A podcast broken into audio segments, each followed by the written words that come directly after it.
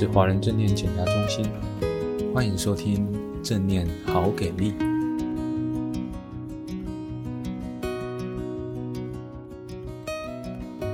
Hello，正念好给力的听众朋友，大家好久不见啦！今天又是阿杰跟凯莉一起录节目的时候啦。嗨，大家好，我是凯莉。那我们今天要聊什么呢？今天想要聊一聊我们 跟父母的关系。啊，怎么突然沉重了起来？我都感觉到周围的空气凝结了。可是我们还是要聊这件事，为什么呢？也没有为什么，就是想要聊一下。没有，应该说，因为我们毕竟是做正念的一个节目嘛。然后学了正念之后，其实真的除了从自己开始有一些改变之外，再来。开始会影响到的就是身边的家人，尤其是首当其冲就是父母们嘛，因为自己又没有小孩。我相信很多在听我们节目的听众朋友们，自己如果在接触正念的话，应该有很深的感觉。我自己的感觉是蛮大的，就是呃，大概在我学习到我我没办法讲出那个确切的时间，但真的是蛮长一段时间后，我周遭的人都说我感觉变了。什么是感觉变了？哎，很难形容，但是他们就会说你这个人变的，那是好的方向还是不好的呢？哎，当然是好的，还好是好的。哼哼哼哼哼，就是学了正念之后，还不用提到有什么很大的改变，首要的第一件事情就会很容易开始被迫直视自己跟父母之间的关系，因为很多时候那个可能是我们主要的压力来源。对啦，就像刚刚虽然讲到，哎，周周遭的人都觉得我好像有一些不一样，但也不一定真的要有什么改变。可是呢，好像我自己的感觉是在学习正念之后，我有更多的看见了，可能看见我在跟父母相处的时间的情绪啊，或者是想法念头啊，而这些看见其实都可以。很帮助我在跟他们相处的时候，比较不会有那么多的争执吧。因为我们有时候好像很容易，可能情绪来了，哎，有一有一个有一句话就是在说，哎，我们都会对亲密的人特别凶厚。我就是这种人。还有只我就我弟都说，哎，你都对妈妈超级凶的。我就我我自己也有发现这件事，可是有时候觉得，哎，她是我妈。就是。平常可能需要别人来提醒你这件事，对。可是学习正念后，我们就有了这个看见，哎、欸，因为会增加自我觉察。嗯嗯，我就开始发现，哎、欸，对耶，我是不是可以换句话说，嗯，会不会我当下不要这么说，会有什么不一样？等一下再来分享我跟他一起出国的小故事好了，是我就是在学习正念之后发生的。嗯、好，很期待。那你刚刚提到你跟你妈的相处模式，我觉得。我们很多时候跟父母起冲突的时候，通常就是大家知道就吵架嘛，或者是有时候会选择用躲开的方式避开，先暂时的离开现场。哦，可能有些人会选择搬走，搬离开原本跟父母一起居住的房子。可是像之前疫情的时候，像我啊，我那时候本来是住在外面，然后可是因为疫情的关系，然后加上种种种种种种原因呢。也回到了家里，然后就一群一家一家人在一起，可能很多事情比较好处理。因为很多家长就是光小孩在家里，爸妈都嗯，对对对，快吓死，真的就躲也躲不了哎。然后你吵也不想吵，因为大家生活已经过得够辛苦了。然后这个时候，可能很多时候就选择不沟通，不不面对，因为没地方躲，所以就直接变成。一道墙的感觉，对，就直接彼此之间是不交流的状态了，冷漠，对，忽略，对。但是我有听到很多人是因为关在家里面，然后就更增加了更多更多的吵架，然后就很痛苦，每天在家里面就觉得啊，什么时候才可以把小孩子送去学校？什么时候才可以重新？回到正常的生活，什么时候才可以再上班？等等等等。当我们跟家人相处的时候，好像都会回到最本能的反应。哎、哦，你刚才讲的很像，就是哎，战斗，就是哦，什么事不管多小的小事都要吵，或者是逃跑，就是有点像你刚才说一一堵墙的感觉，就是想要躲起来，什么都不想要，宁愿自己关在房间，也不要跟家人相处。嗯嗯嗯嗯，就那个惯性，我们很习惯的模式就会跑出来，然后可是回头看，哎、欸，啊，那是那么小，为什么要吵？哎、欸、很，其实很长时候会这样、欸，尤其是在跟亲密的人的亲密的人或是家人相处的时候，嗯，我们往往就是在后面的时候才会感到后悔。哎、欸，不知道你有没有，就是我们就是这样的情绪。我们在正念里面讲的后知后觉的部分嘛，有点这种感觉，就是哎、欸、啊，检讨有可能又来反刍了。哦，我到底哪里做的不好？结果下次还是一样，因为习惯的模式太舒适了，或者是在那个一直检讨自己、检讨别人的过程当中，其实就起了更大的冲突，或者跟自己内心又起了很多很多的纠结、烦恼、嗯，或者是很常在问为什么我爸妈要这样对我，为什么我要这么做，好像卡在那个为什么的回圈里面了。那其实也没办法，真的很对啊，问题。那到底或者因为太想解决问题了。然后就想想想想想，越想越多，越想越多，越想越多。真的。我们如果能够做到从从不知不觉到后知后觉，到你不知道讲有觉察的回应啊。对，我我们就代入一下嘛，对不对？代入一下这。对，但是如果我们可以从一个完全不知道发生什么事情，然后就莫名其妙起了一堆冲突的不知不觉状态，到后知后觉，然后从后知后觉里面再经过更多的自我觉察，变成到。有觉察的回应，对，谢谢你帮我接。这样子的话，或许就可以让沟通的品质越来越好，越来越好。但是我们当然也不是说这样就没有吵架、没有冲突，因为有时候吵架跟冲突也是需要的沟通方式。我我想举一个例，自己也开始举一个自己的例子，来吧。其实我过去啊，都是一个不太知道怎么表达我的关心的人，就是对家人的部分，我不知道是不是因为是男生的关系。在家里面也不太会谈情绪这件事，然后也不太聊说今天我想要什么，然后你想要什么，然后我们怎么去讨论一个我们都喜欢的方式，或者是做一些妥协啊沟通。总之，我不太知道怎么让爸妈知道我很爱他们。是不是有一个感觉，就是好像要跟家人表达关心的时候很矮哟？嗯。对，这是其中一个部分，因为我们很常讲道理。然后其实我从小的养成跟教育里面还有一句话，我一直我相信了很长一段时间，就是家家里面是讲情的地方，不是讲理的地方。可是问题是我们没有被教怎么讲情，就是遇到冲突、遇到很有爱的事情发生的时候，我们还是蛮讲理的。然后可能。也因为我们的文化里面很强调孝顺这件事，所以孝顺其实虽然是我们表达爱的某一种形式吗？但它其实背后有很多道理，就是说你应该怎么样，你应该怎么样怎么样，所以应该怎么样怎么样怎么样怎么样。其实它还是道理。怎么听起来有 SOP 的孝顺？孝顺其实有 SOP 吧？哎、欸，对啊，我现在没有回想起来，嗯，小时候就说哦，孝顺要怎么样，一二三四。嗯，哎、欸，你小时候有背过《三字经》跟《弟子规》？有啊，我该就大家应该都是有背过了。我们还是那个时代，就不知道现在小孩还有没有在在念这些。就是联络簿上都还是会有那个唐诗啊。哦，对哦。但《弟子规》我不确定，但我们以前小时候都有那个《弟子规》比赛，这我，我记得非常深刻。嗯嗯嗯，我自己也是记得，就是以前都要背这些。我们没有要去谈讨论说这个部分到底该怎么做比较好，或者是。它是好的还是不好的这些东西，但是它的确是我们成长的一一部分了，已经是文化的一部分了。对啊，可是好像有时候孝顺，我们知道要孝顺，可是很难去表达那个爱，哎，嗯，表达那个情，哎，表达那个真的很，欸，我想很想接近的感觉。我说的靠近，好像不是哎，我我我抱抱你，而是心里的靠近。有时候。尤其是青春期的时候，不知道为什么有一个感觉，就是跟自己的父母是很疏远的。嗯嗯嗯。但你真的是想要跟他疏远的吗？好像也不是。不是哎、欸，我觉得。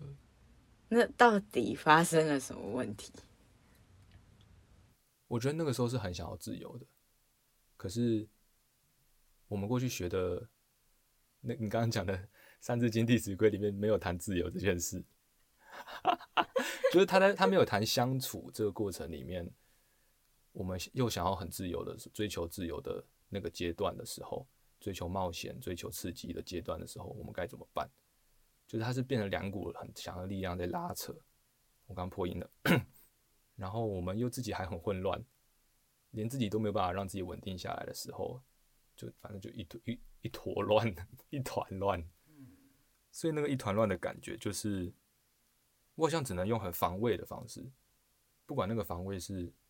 躲开还是冲突很硬，但是我的内心我自己都可以感觉到是一个很僵硬的状态，就是什么来都好像没有办法改变我的那个状态。你可以改变我想事情，但是可能我下一秒要变了，因为我那里面的核心其实是随时警备、随时有点警戒的状态。然后父母，尤其是长辈们、父母们跟你讲什么，都觉得啊，你都在上对象，都在上对象，我不要理你，你不要，我不要听你讲了，对。我我我自己有很多朋友都反映出来的样子可能不太一样，有些人可能会稍微哦稍微听话一下，或者是稍微迎合一下父母，但是我觉得那个都是外在的。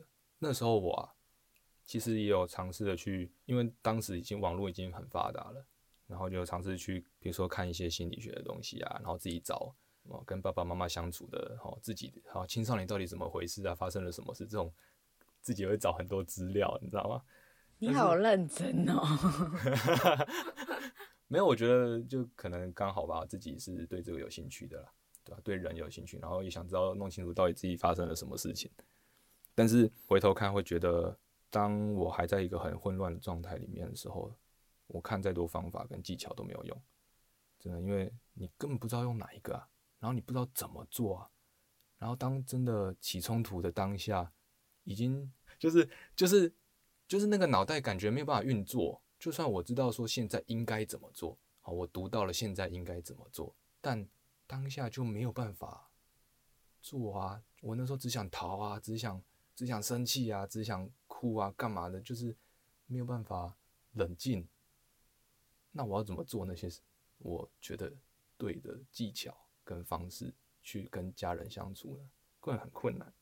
当那个心很僵硬的时候，是没有办法真正的接收新东西进来的。但我在学了正念之后，我最明显能够感觉到，就是我变变柔软了，就整个人的状态你会松下来，自然而然的变得更能够接纳。好奇要做什么练习才可以让心变柔软呢？我自己觉得就是正念里面的慈心静观这这个练习。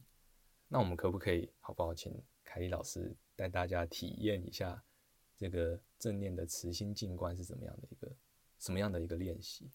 好啊，那就邀请大家跟我一起做练习。那就找一个舒服的姿势坐好，好，可以慢慢的把眼睛闭起来，感觉一下坐在这边的身体。温柔的给自己几个深呼吸，吸气的时候感觉到身躯鼓起，吐气时感觉到身躯放松下沉。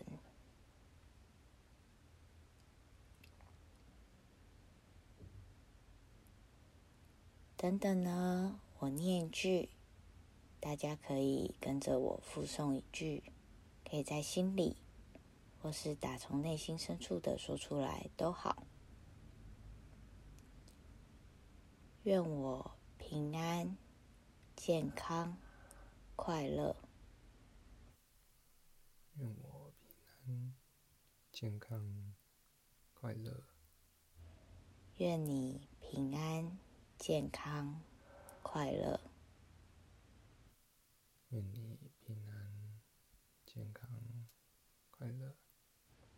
愿大家平安、健康、快乐。愿大家平安、健康、快乐。温柔的给身体几个呼吸，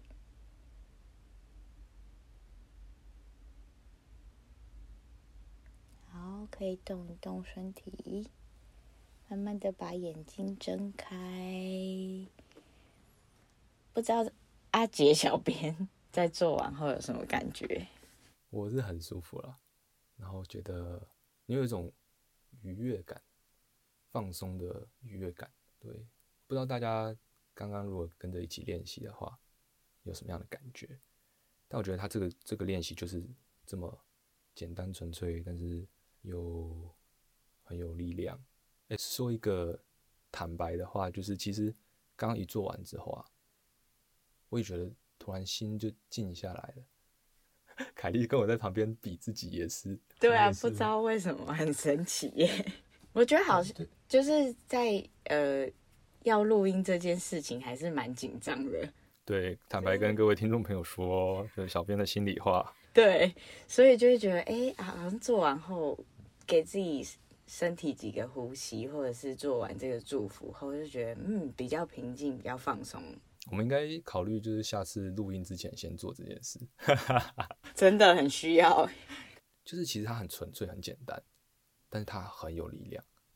然后它也没有宗教的色彩，它其实就是在送一个祝福出来。然后我们的流程一定是先送一个祝福给自己，然后再送给自己想要送给的对象，可以是家人，可以是你任何爱的人。第三步就是送给全世界的，不管你认识或不认识的人。不知道你有没有一个感觉哦，就是嗯，好像在学习正念之后啊，跟家人之间相处的感觉变好了。哎，我可以说一下我刚才想分享的那小故事，就是在呃有一年我跟我妈母女旅游，就是一起去了冲绳玩。哇，你知道去冲绳啊，而且我们两个人哦，我们就要自驾。我就很开心，就是租了一台车要要出去。那租车其实要又加这件事也是让我蛮紧张的。其实那哎、那一阵子很少开车，所以又要右驾，所以我也很紧张，我就有点紧绷紧绷。啊，我妈妈又是一个比较有点焦虑的人，嗯，所以呢，我在开的时候，他就会在旁边讲，他说：“哦，我还是不要看你开好，我去划手机。”啊，可是就是。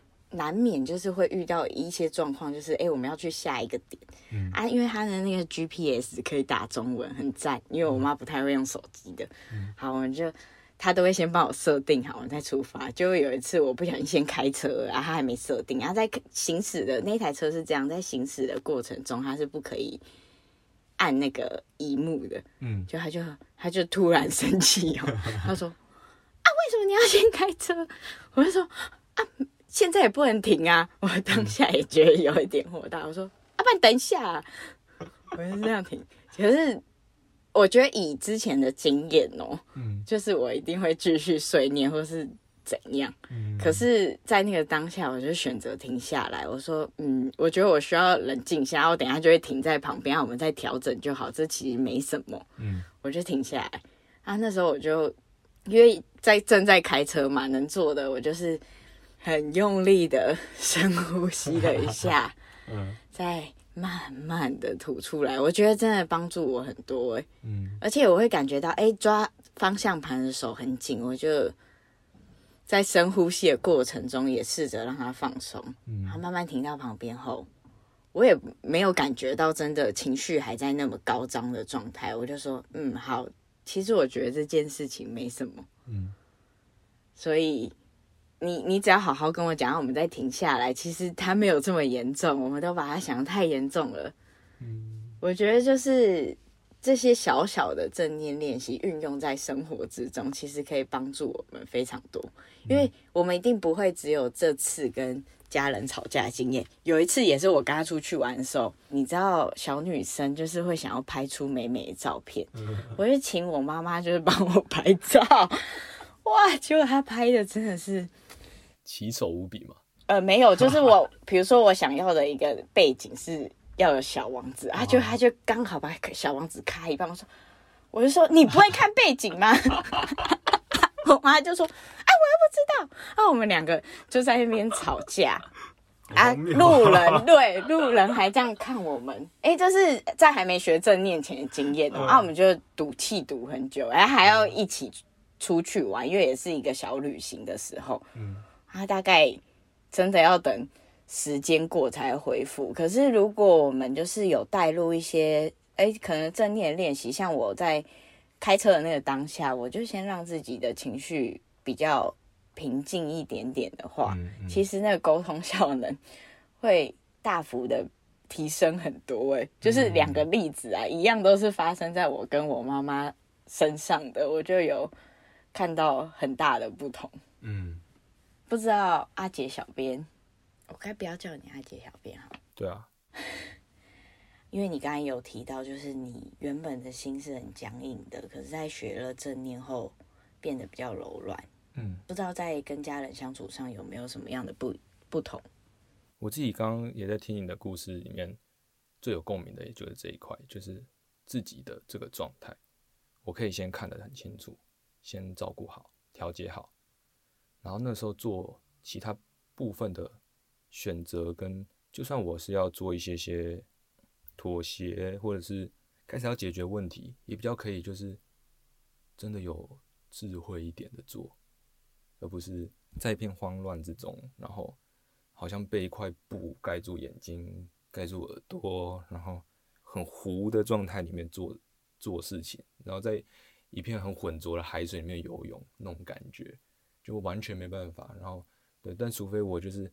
把自己照顾好了，给自己带一副蛙镜，然后或者是说，哎、先赶快到海面上看看现在到底发生了什么事情，那我才有办法呃面对一个冲突。嗯，我相信很多人在就是跟家人或亲密的人相处的经验里面，都有像阿杰一样的感受。那你可以多分享一点，就是哎。到底，因为连我都很好奇，到底要怎么有智慧的去做这件事啊？我不敢说有多有智慧啊，但是就是朝向有智慧的一条路上前进的时候，就是因为我其实是一个蛮乖的小孩，然后我爸妈又是在学校服务的人，所以我从小就蛮习惯跟一些长辈们相处，因为他们可能有同事啊，然后我有。很多机会要听长辈们聊天，大量的机会 听长辈们聊天，然后跟长辈们讲话。但是你知道，你跟长辈讲话，通常人都是听的那个人，就是哦，他们很多经验想要跟你分享，满腔的热血。然后我也就哦，好，听听听听听。所以我就蛮蛮，你知道我是那种蛮会点头，然后看着你的眼睛，然后就嗯，我懂，我懂。阿伯，阿姨，我懂。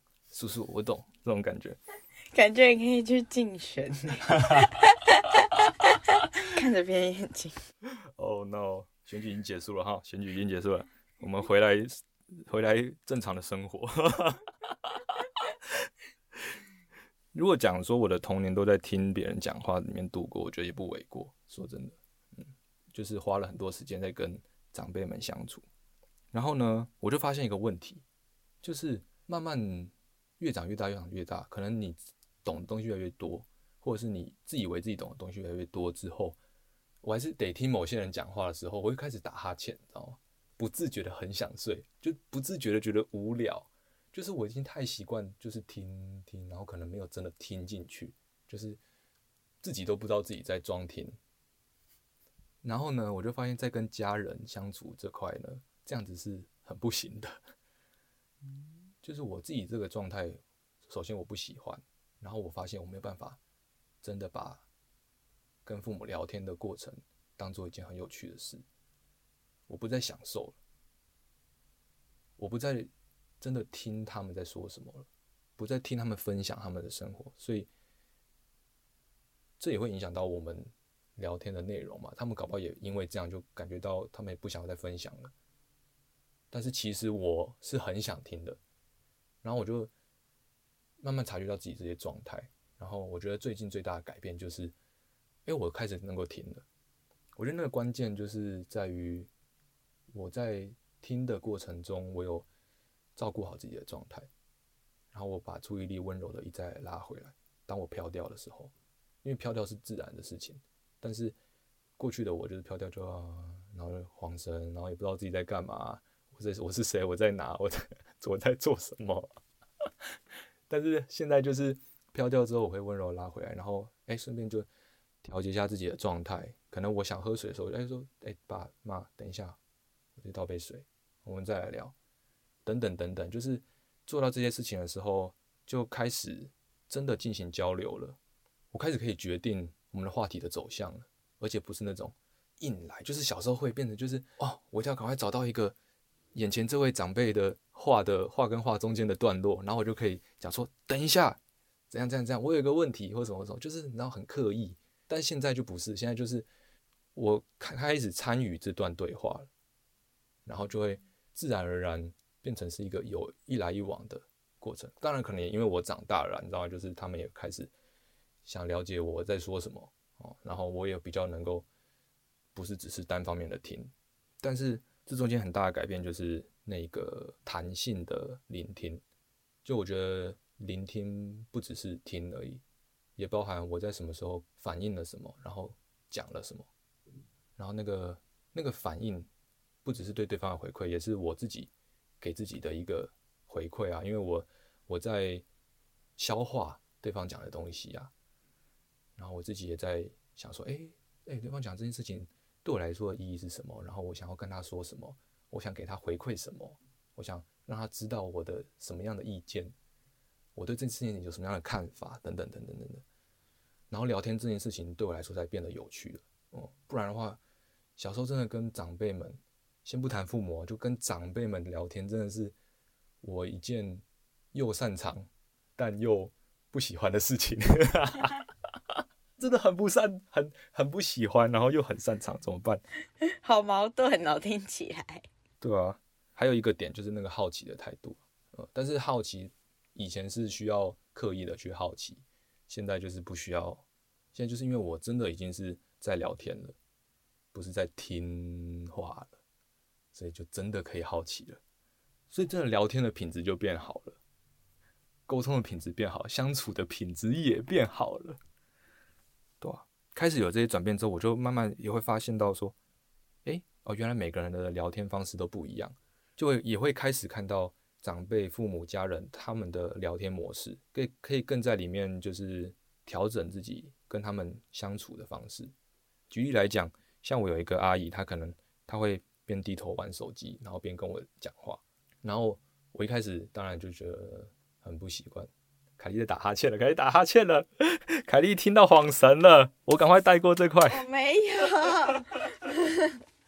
就我有个阿姨，她会边低头玩手机边跟我讲话。然后我一开始很不爽，我心想说，我现在这么努力的在调整自己，就是要跟你好好交流，然后结果你在给我划手机，然后你知道我过去的时候发现他在干嘛吗？他在玩连连看，你知道手机版连连看吗？就是对，还有那种那个什么 Candy Crush，就是以前很前段时间很多人在玩，但现在可能只剩还还是很多人在玩，还是很多人在玩吗？好，就那类的东西，然后我就过去，然后我就哦，原来在玩这个，然后就开始觉得嗯。这件事情也蛮有趣的，这样可能有我有些叔叔啊、伯伯啊，他们可能是边看电视边跟你聊天，或者是边看电脑，就这些也慢慢的发现到，哦，说每个人其实都有他不自觉的一个聊天方式。然后我现在我会开始做一件事，就是好吧，我没办法改变他们，但因为我是 OK 的，我状态是 OK 的，所以有时候就会陪他们一起做他们在做的事，比如说。当那个阿姨在玩的玩手机的时候，就开始跟她说：“哎、那、你现在破到第几关了？”就是之类的，就陪她，然后就可能还是聊，然后聊一聊就，反正我能够照顾好自己的时候，我就不需要去一直想要她一定非得跟我好好聊天不可。那她现在想要玩手机，那就好吧，我等下再跟你聊天。哎、你有没有遇过那种就是全家人都在各自做别的事，然后可能你们刚吃完饭？然后我就这时候就好，那我也默默拿出手机，就一起融入这个暂时的冷漠状态。嗯嗯嗯。如果是你的话，你会怎样？如果是我的话，因为我没有遇过这样的状况哎，但我就是在外面吃饭，我看到过，比如说就是家人哦，就是一吃完饭，就是大家都这样划手机，划手机，甚至还有就是看过人家。就是明明就坐在对面，还用讯息讲话。其实我在想，会不会这也是一个现代化的沟通交流、沟通交流跟连结的方式？一开始我其实也蛮不能接受，因为我也是喜欢肢体互动跟眼神互动的。嗯，所以遇到这状况，我就会说你科技冷漠，马上给一个评价，马上贴标签。对，科技冷漠没有啦，我们会用开玩笑的方式啊，就说哎、欸，但是如果对长辈，当然不能讲这么直白啊。对，就开始起冲突了。对，那可能就会变成额外的麻烦。我不知道怎么样才对啦哈，但是我自己个人觉得科技冷漠。很清楚知道自己这段时间就是在科技冷漠，好像也是一个一种正念呢。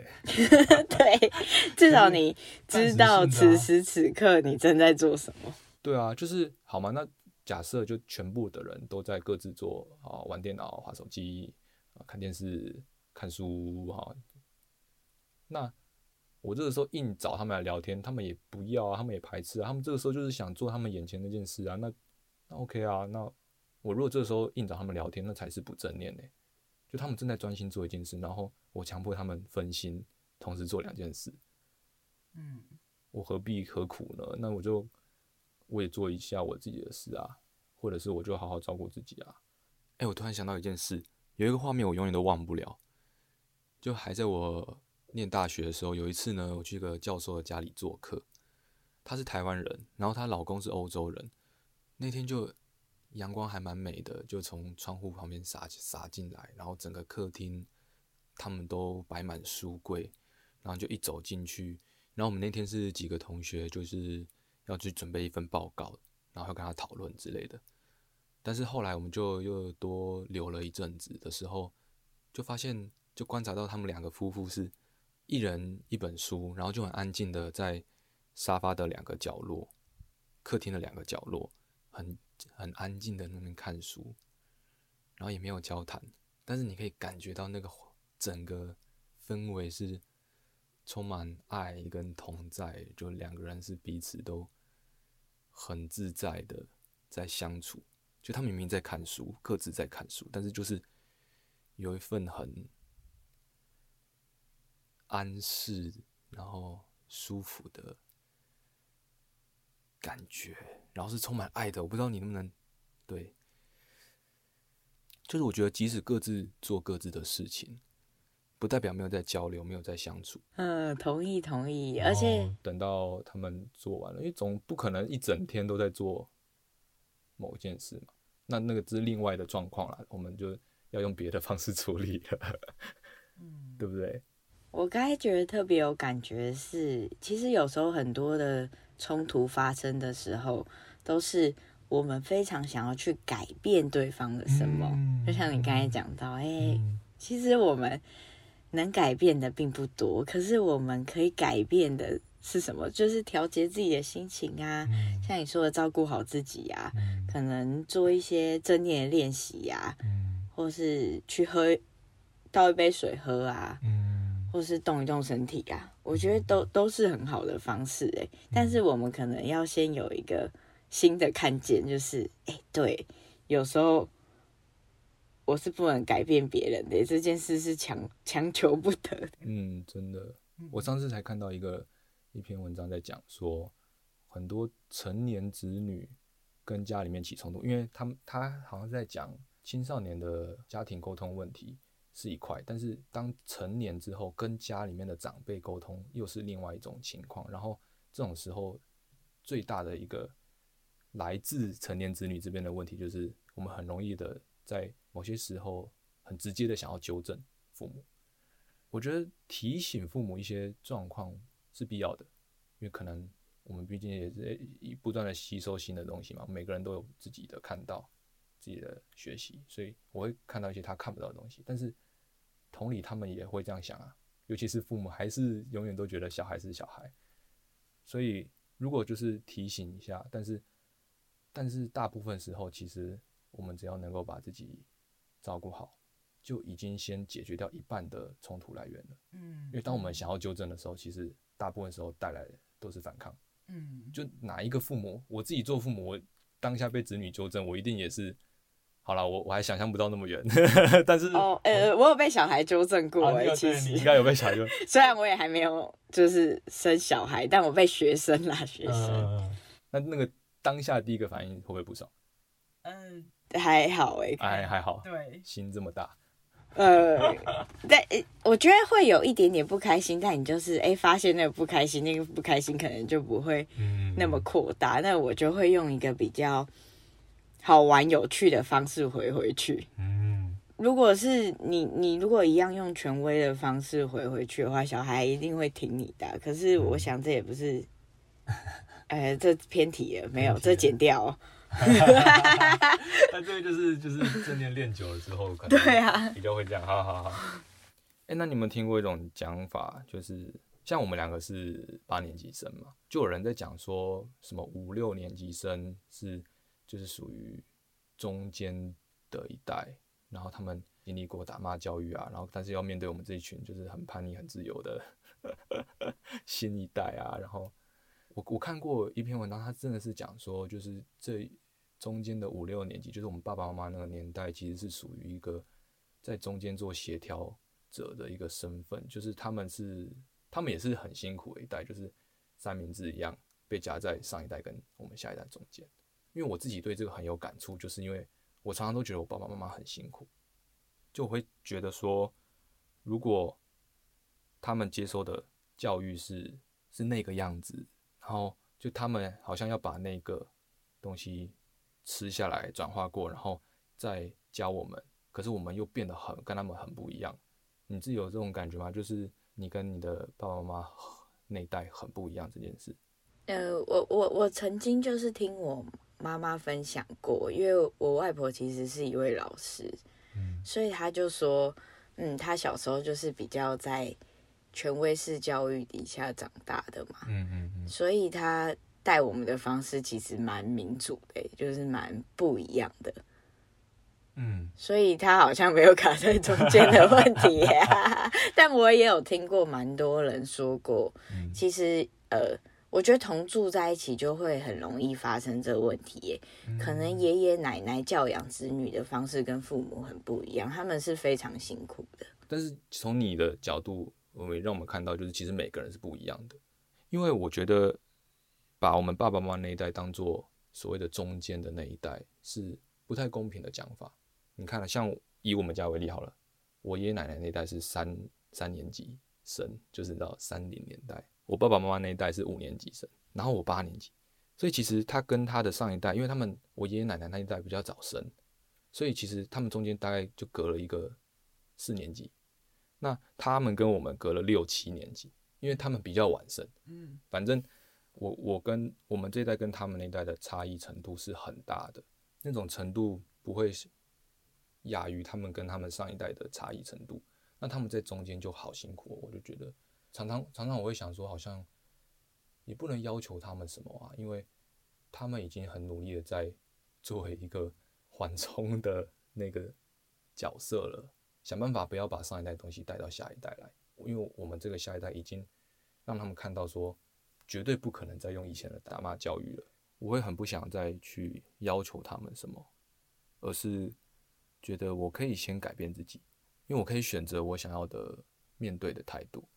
跟我想继续生活下去的方式，而且我觉得有些东西是不管是哪一代的人都会遇到的，那是生而为人的，你知道很难面对的挑战呢。比如说，对父母来讲，要要接受跟孩子分开、分离这件事，我觉得是任何人来，不管哪一个时代，都一定要花很多时间学习的事情。像我那个时候有段时间，因为工作开始工作了，就搬出去住。就我那时候就觉得说，我想要追求更自由的生活，我想要为自己负更多责任，然后想要选择自己要的生活方式。然后那段时间，你知道，爸爸妈妈就是可能我们一起吃饭的时候，然后就会跟你说啊，你们再多回来一点啊，就是多一起吃饭一点啊，然后多，你都可以感觉到他们的，好，好像父母都很渴望孩子可以陪在身边呢。嗯嗯嗯，希望你们，哎，希望我们。可以多花一点时间跟他们一起吃饭，或是待在家里，对，就只是待着。嗯，对，我那时候有一个很强烈的冲动吗？就是我会一直很想让他们知道说，我们待在一起没有比较好，待在一起摩擦更多。我们待在一起也没有真的在交流，因为我们就是只是彼此在知道旁边有这样一个人，但是 我们还是做各自做各自的事，然后就是聊天可能也很随意，这样不是真的我理想中的相处。那时候就会觉得说啊，我们这样子一段时间出来吃一次饭，一起聊，可以真的聊到很深入的话题，或者是真的有在交流相处这样。我那时候就很强烈的，就很像把一条线画得很清楚，就是我觉得这样把我们的生活分得很开，这样才是最好的一个相处的模式。我觉得那个时候我爸妈应该都蛮受伤的，就是当我很强烈的时候，主张我就是要这样的时候，回头看的时候会觉得可以再柔软一点了。嗯，就。我知道为什么我们今天这么卡了，就是因为聊这些都很都很自己心里的事，然后就会一直绑手绑脚的这样。好，继续。而且而且，我觉得我没有提供一个很让他们感觉到安全，让他们能够安心、能够信任的那个儿子。嗯，那个状态，那个状态就是我很很很硬。我都可以想象，就是他们应该会觉得说啊，我的儿子怎么突然之间进入社会了，然后怎么好像什么有些东西改变了，我们的相处怎么改变了这么多，然后我的生活突然之间变得已经不是我们习惯的那个样子，就是他们很多不安，很多猜测，很多，但是我们当然沟通上还没有那么顺畅嘛，就不可能把这些东西聊得这么开的时候，他们一定是，然后就是很多没办法。安心的状态，很不安稳。我我听到好像就是父母没办法谅解你做出的决定，可是身为孩子的我们也无法谅解父母对我们的不信任。嗯，你总结得真好，就是这样。但是这让我想到正念七大原则跟态度里面的那个信任这件事。我觉得信任是很需要练习的，很需要先，因为是正念嘛，就是很需要先从自己开始做起。然后我，我其实当时也不太信任，说我爸爸妈妈其实是可以接受我的什么什么样子。我该听起来的感觉，这是很双向的，因为父母其实不信任你已经长大这件事，因为对我们来说，对他们来说。哦我们永远都是一个孩子嘛，嗯，他们为我们超凡担心很多事情，嗯嗯啊，对我们来说，我们对父母的不信任来自于不谅解他为什么不肯支持我做的决定嘛，嗯，所以其实中间，哎，我们都是带着爱的，可是为什么会造成这个沟通不良呢？或者是为什么会造成这样的冲突呢？嗯。是不是彼此多一点信任就可以让这件事好一点？可是，哎、欸，就像刚刚前面有说到的，我也有听很多人在正念练习后分享的，就是从自身的改变做起吧。因为就像前面也有一直说到，我们没办法改变，就是别人怎么想，或是别人做出什么样的决定，但我们可以改变的是调节自己的状态，调节自己的想法。嗯，所以我们可以做的是。诶，从我们自己一个改变，或许你的反应，诶，可能在父母说“哦，你要不要多回来一点”的时候，我我不再是那么的反抗，而我是说，诶，我听到你好像希望我多回来一点点，那我哪些时间可以？诶，会不会做这样改变，彼此的信任是会有所不同的？感觉，而且听到不信任，有时候就会觉得很生气耶。嗯，所以有时候。真的，在听到这件事的时候，或许第一个跑出来的是情绪吧。可是，如果又对自己这部分没有看见的话，其实它是隐藏在很底层、很底层的。嗯，所以或许我们在生活中，不管是跟家人的关系，或是亲密亲人的关系，我们都可以去观察。正念的练习帮助我们有更多的看见，那这个看见可能会影响到我自己自身的改变。而这个改变就其实是有机会的，嗯，当你自己改变，你就可以影响到周遭，所以人际上也会有，或关系上也会有一些不同。嗯嗯嗯，我我的感觉是这样。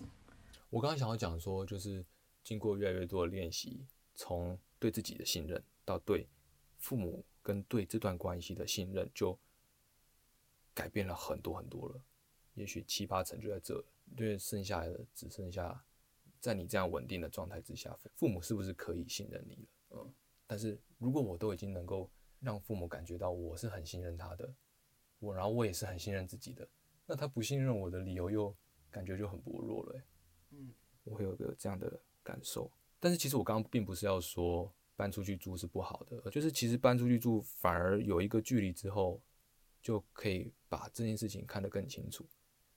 然后我如果又能够保持着一颗开放、柔软、弹性的心的时候，perfect，就是 凯莉默默比的一个赞，就是比如说我可以看到更多父母的需求，然后因为跟他的分开，我会更把他当做一个完整的个体，他也能够把我更当做一个完整的、独立的、能够为自己负责的人，然后我们彼此就可以更正视到，哦，原来我们有各自的需求，然后我们有各自不同的生活方式，但是如果住在一起的时候，也不是不行，但是就只会比较辛苦，就是会有一些日常生活的琐事啊，然后困住你们，会就像我刚刚举的那个用布遮盖眼睛、遮盖耳朵的那种感觉，就是你都被这些事情已经烦到昏头了，然后都蒙蔽了自己这些本来可以更观察到更多东西的感官，但是就不是真的一刀切开，然后很强硬的说你是你，我是我。好像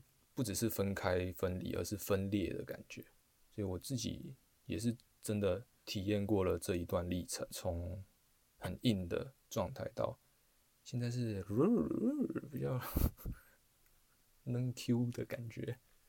而且感觉就是该在听你分享过程，跟过去不一样的地方，就是现在也可以比较表达自己的爱了，对不对？对啊，因为当变能 Q 了之后。你就是人家以前讲的身段变柔软了，就你也不会觉得说这样别扭，那样子不自在，你就开始觉得那样也可以啊，然后偶尔撒娇一下也可以啊，偶尔跟他们说一些开玩笑的话也可以啊，严肃的家庭也可以有机会变得稍微有点弹性，幽默会跑出来，然后开始一起可以看到很多有趣的东西，然后那个时候相处一起生活才会是 always 一直都有保持初心。又讲到一个正念的期待原则，就是保持初心，然后对我们之间的关系充满好奇的状态。